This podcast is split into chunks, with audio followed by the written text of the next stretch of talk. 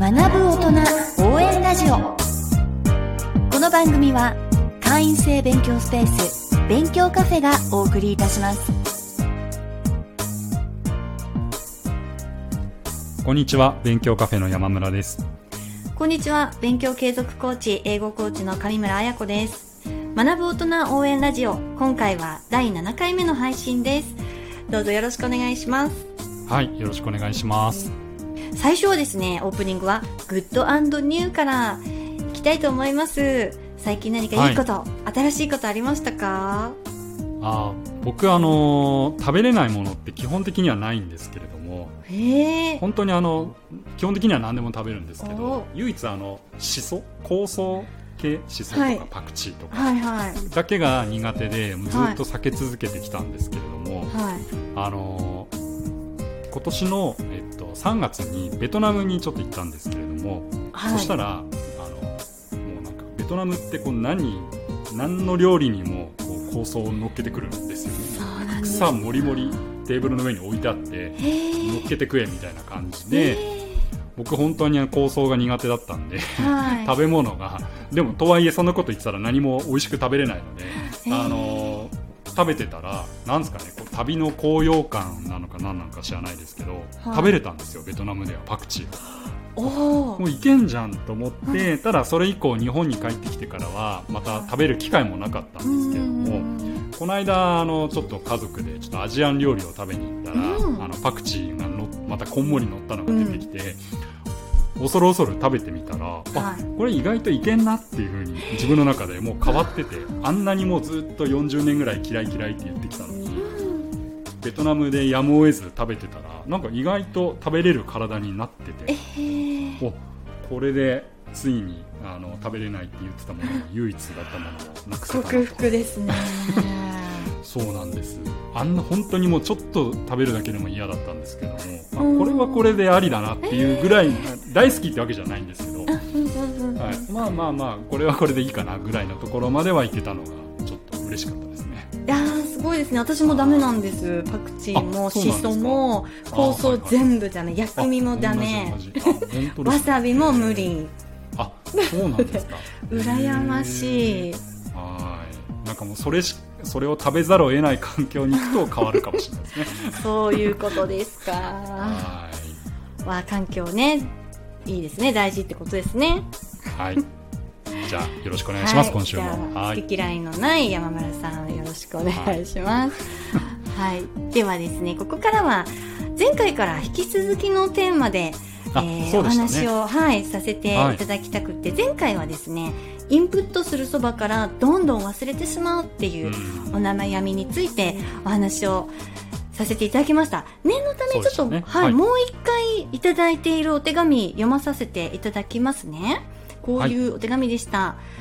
い、国家資格試験に向け通信講座を受講しており、大量の動画講義を見ています。動画から新しい情報をどんどんインプットしていますが、一方で過去に入れた情報をどんどん忘れている気がして焦ってしまいます。うん、こういうお悩みだったんですね。そうですね。はい。はい。で、前回はその記憶を保持するためにあの何ができるかっていうことで、うん、えー、視覚を使ったり聴覚を使ったりと自分の認知特性っていう言葉を、はい、先週も話したんですけど、あの、はい、どういうチャンネル、どういう五感で情報を取り入れるとより脳の中で整理理解しやすいかっていうところを意識しながら勉強の工夫をしていくっていうところを、うん、はい、先週はお話をしたんですけれども、はい、はい、人それぞれね、こう違うタイプがいくつかあるっていうお話でしたよね。そうですね。うん、僕はあのその前回の放送でこう出た認知特性の テ,、はい、テストですかね、なんかウェブでできるやつが探してみたらあったので、はい、やってみたんですけど、おはい、やってみたらあの僕はあの視覚ビジュアルのタイプでした。なんか男性はそれが多いみたいなことを解説で書いてましたけれども、割とオーソドックスな感じでしたかね。なんかその中でもふたつあって、さらに言うとなんか スリーディー タイプみたい な, なんか そ, そっちでした。なんか立体な視覚で覚える空間も入れて、はい、えー、なんかあその通りだなって思うようなことってありました？ご自身の経験で。えー、どうだろう。あの消去法になっちゃいますけど、なんかこう音声で入ってきてとかっていうタイプではあまりないので、そうですか。はい、うん、まああのそうだろうなと思ってあの、えー、結果見たらやっぱりそうだったっていう感じでした。あ、そうでしたか。はい。はい。まあでもやっぱこうやっていろいろ自分で試してみるとあの。はいこうね、あ自分ってこういうタイプなんだなって分かってその後の勉強の仕方っていうのもなんか変わってくるかもしれないですね。そうですね。はい、はい、で今回もまたそのあの忘れていってしまうけどどうしようっていうところのお話なんですが、あそうですね、はい、でまたちょっと今日は別のアプローチで少しお話できればなと思うんですけれども、はい、あの忘れてしまうというあのお悩みだったので、はい、あのこれもしかしたら結構いろんなところで聞かれあの出てるのでご存知の方もいるかもしれませんがエビングハウスの忘却曲線っていうのがあるんですけれども、はいまあ、それがなんか参考になるかなって思ったので、まあ、ちょっと紹介させてもらえればなというふうに思っています、はいまあ、これちょっとなかなかね音声だけでなのでうまくこう表現しづらいんですけれども、はい、皆さん頭の中にそれこそあの視覚タイプの人のですねイメージを、はい、頭の中に持ってもらえればと思うんですけれども、はい、あのこう図があって縦軸と横軸線がありますとで、はい、横軸がいわゆる時間の経過ですね、はい、覚えた時からいちじかんご、ね、こう何時間後何日後ってなってて、はいはい、でこう縦軸が、えー、とこう節約率っていう、まあ、あのものなんですけれども、はいまあ、要はこう一度覚えた内容を一回忘れちゃってもう一回覚え直すためにかかる時間、どれくらいの時間を前はいっこ覚えるのにじゅっぷんかかってたのが次は覚えた時はいっかい覚えてるからじゅっぷんじゃなくてごふんで済んだよってなれば節約率 ごじゅっパーセント みたいないうようなものなんですけれども、まあそういったものがあのエビングハウスの忘却曲線というのが、はい、あの興味ある方ググってみてもらえると出てくると思うんですけれども、はいまあそういったのがあってですねでまああのー、簡単にちょっと割愛して言うといちじかんごあるものを覚えてからいちじかんごの節約率が よんじゅうよんパーセント、はい、いちにちになると、えー、さんじゅうよんパーセント むいかごの節約率は にじゅうごパーセント でいっかげつ経つといっかげつごの節約率っていうのは にじゅういちパーセント ですよっていうものらしいんですけれども、はいまあ、数字とかは別にあのどうでもいいんですがあの、まあ、要はここからどういうことが言えるかっていうと、まあ、まず一つは当たり前ですけどこう人間ってやっぱこう時間経過に伴って、うんはいまあ、人は忘れるよねっていうこと、うんまあ、それはそうですよね、そうですねっていうのと、はい、あ, なのあとはこの節約率っていうことから何が言えるかっていうと、うん、要は忘れる前にもう一回覚え直すことによって、うんはい、記憶の定着が進んでいきますよっていうことなんですよね、はいうんうん、であと、まあ、復習が進むごとにえー、次の復習までに必要な時間っていうのは長くなっていきますよっていうことでもあるんですよね、うんはいはいうんまあ、なのであのこの曲線っていうものに基づいてあの意識してですね戦略的にこう間隔を空けてちょっとあの繰り返していくと復習していくっていうことで、あのー、脳みそ脳はこう記憶を再構築して、まあ、だんだんと記憶を定着強化させていけるっていうことになると、うんいうのがこのエビングハウスの忘却曲線っていうものですね。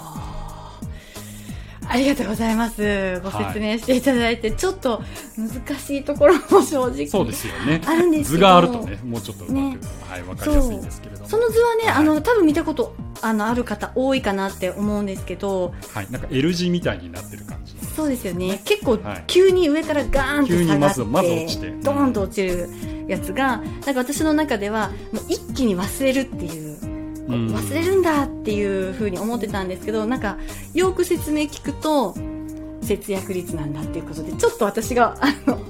ざっくり掴んでた情報と違う。そうそうそう節約率じゃなくてそうそうそうあのなんかどれくらい覚えてるかみたいな、そうそうそうどれくらい忘れちゃうかっていう風に解説しているものも結構あるみたいなんですけれども、でもこれやっぱり、はい、あのドーンって落ちるっていうそこは変わりないですもんね、うんうん、やっぱりいや本当でもそういうことですよね、そうね、はい、たったいちにちですっごい、うん、あの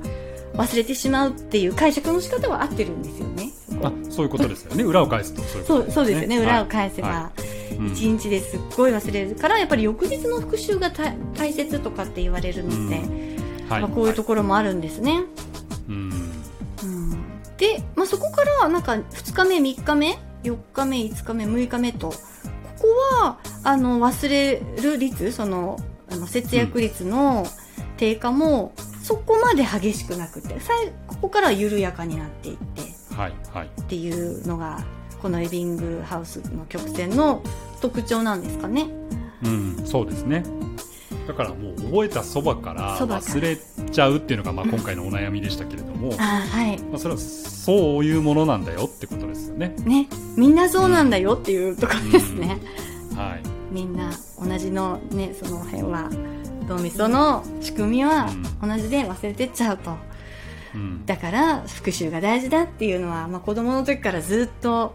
言われてはいるんですけれど、そうですね、ね、まあ、そこをただなんか何も考えずになんか闇雲に、うん、あの覚え直すっていうよりは、はい、まあ、こういったこう実験データっていうのが出てきてるので、このタイミングで覚え直すとこう定着しやすいよねっていうのが、まあ、そういう意味で参考になるかもしれないですね。そこですね、うん、復習のタイミングをちゃんと設計するのが大事だよっていうことですね。そうですね、うん、なんか結構いくつか調べるとこうい う, こう忘却曲線を基づいた、はいはい、うん、あのこの理論に基づいてこう勉強のこう管理ができる、進捗管理ができるアプリみたいなのも、うんうんうん、はい、なんか調べるといくつか出てるっぽいので、はい、うん、まあ、興味のある方はちょっと試してみるといいかもしれないですね。そうですね、あのエビングハウスとかで検索すればきっと出てくるんですかね、うん、忘却曲線とかで出てくるんですかね、うん、結構便利ですよね、今はもう。すごいですね、うん、やっぱりその管理が一番難しそうですよね、どのタイミング で, で、ね、いつ何を、なかなかそんなのいちいち覚えてらんないですから ね, ね、これはあと何時間後にやんなきゃみたいな、さすがにそれはできないので、できないですよ、うん、そこが一番難しいとこですよね、うん、で毎日毎日新しいことを勉強してますからね、いちにち単位で管理するっていうのは、ね、なんか本当に不可能に近いなって思っちゃってたんですけど、いやそうですよ ね, ねアプリがあるとぜひちょっとアプリ使って、はい、見るっていうのも一つの解決策になるかもしれないですね、うんうん、私もちょっと実はそのアプリがあるっていうのを事前にあのお伺いしてたので、はい、ちょっと試してみたりも、はいはいはい、してみました。どうでした？でちょっと思ったのは、確かにこれ、うん、はい、あの量がそんなに多くなければ一個一個入れられて、うん、こうリマインドもちゃんと来るので、これ復習してねっていうリマインドも来るし、うん、いいなと思ったんですけど、まあ、なんかすごいこあの大量に毎日覚えている、まあ、動画を丸々全部あの覚えなきゃいけないとかっていうような大量になっちゃうとちょっと少し難しいのかなっていう、アプリに全部入れきれない量っていうのもあるかなって思ったので、まあ、そういう場合どうしたらいいかなっていうのをちょっと考えてみたんですよ。はい、はい、であのこれ一つ の, あの案なんですけれど、うん、例えば、まあ、その忘却曲線を意識したもうちょっとざっくりとした復習サイクルを、うん、もうあのルーティーン化してしまう、もうちょっとルールにしちゃうみたいなのが、うん、はいはい、より手軽にできるかなということでちょっと考えてみたんですけど、うんうん、例えば毎日、まあ、大量に見るじゃないですか、動画とかテキストもたくさん、はい、勉強してます、ね、毎日、はい、毎日やってます。でそういった場合、えっと、毎日前日勉強した内容を必ずざっと目を通すっていうルールを一つ作る、はいはいはい、うんうんうん、ざっと目を通すですね、前日の分で、週末は直近にしゅうかんぶん勉強した内容にざっと目を通すっていうのをルールにする、うん、はい、はい、はい、ですね。でこれはこの辺であのいっしゅうかんごの復習ができることになるということで、うんうん、エビングハウスをちょっと意識してます。週末ににしゅうかんぶん復習するですね、うんうん、であとは月の初め、月初の週末あたりに、はい、先月勉強した内容も粗く、うんうん、ざっと目を通す。これでなんか一応いっかげつごの復習ができる、量はねいっかげつぶんだから相当あるわけだから、まあ、はい、あくまでもこうラフにこうざっと目を通すってことですね。そうですね、ざっと目を通す、うん、はい。であとは月の真ん中あたりの週末には、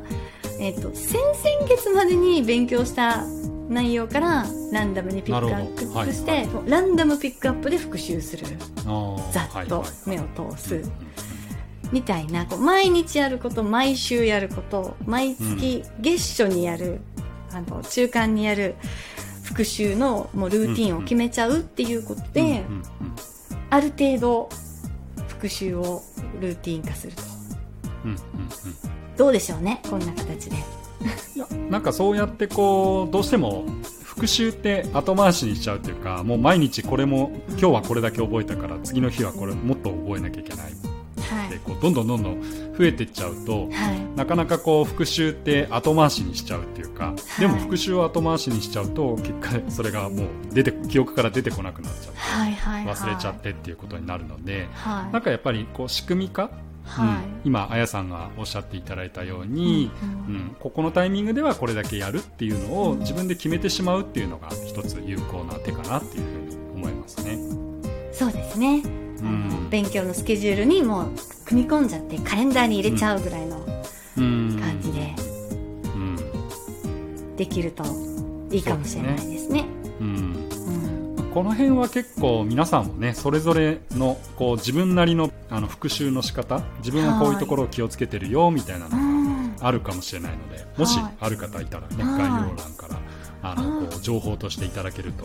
嬉しいですね。ぜひぜひ。私はこんな感じでこう復習ねやってますよっていうのってなんか参考になるかもしれないですよね、他の人の話を聞くと。そうですね。いや、そのリスナーの方々のいろんなノウハウをここで紹介させてもらうっていう形で、うん、はい、参考にさせてもらえたらすごい嬉しいので、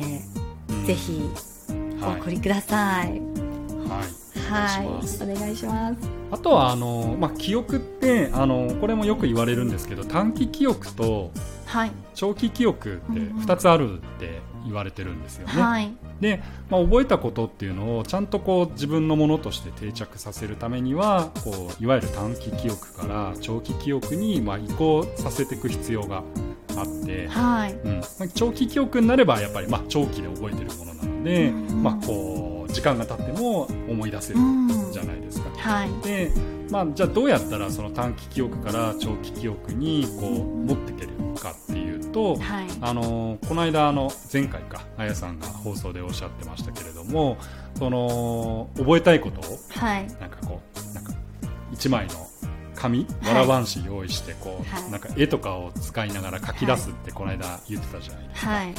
うん、ああやってこうやっぱりこう手を動かすだとか、うんうん、声に出して言うだとか、はい、うん、こう自分の中でイメージを頭の中でしてこうイメージと連結させるとか、うん、だからやっぱそうやってこうただ見て、あのー、覚えるっていうのではなくて、うん、こういろいろこう手とか声とか、なんかそういったのを使いながら、うん、あの覚えることでよりこう長期記憶の方に入っていきやすい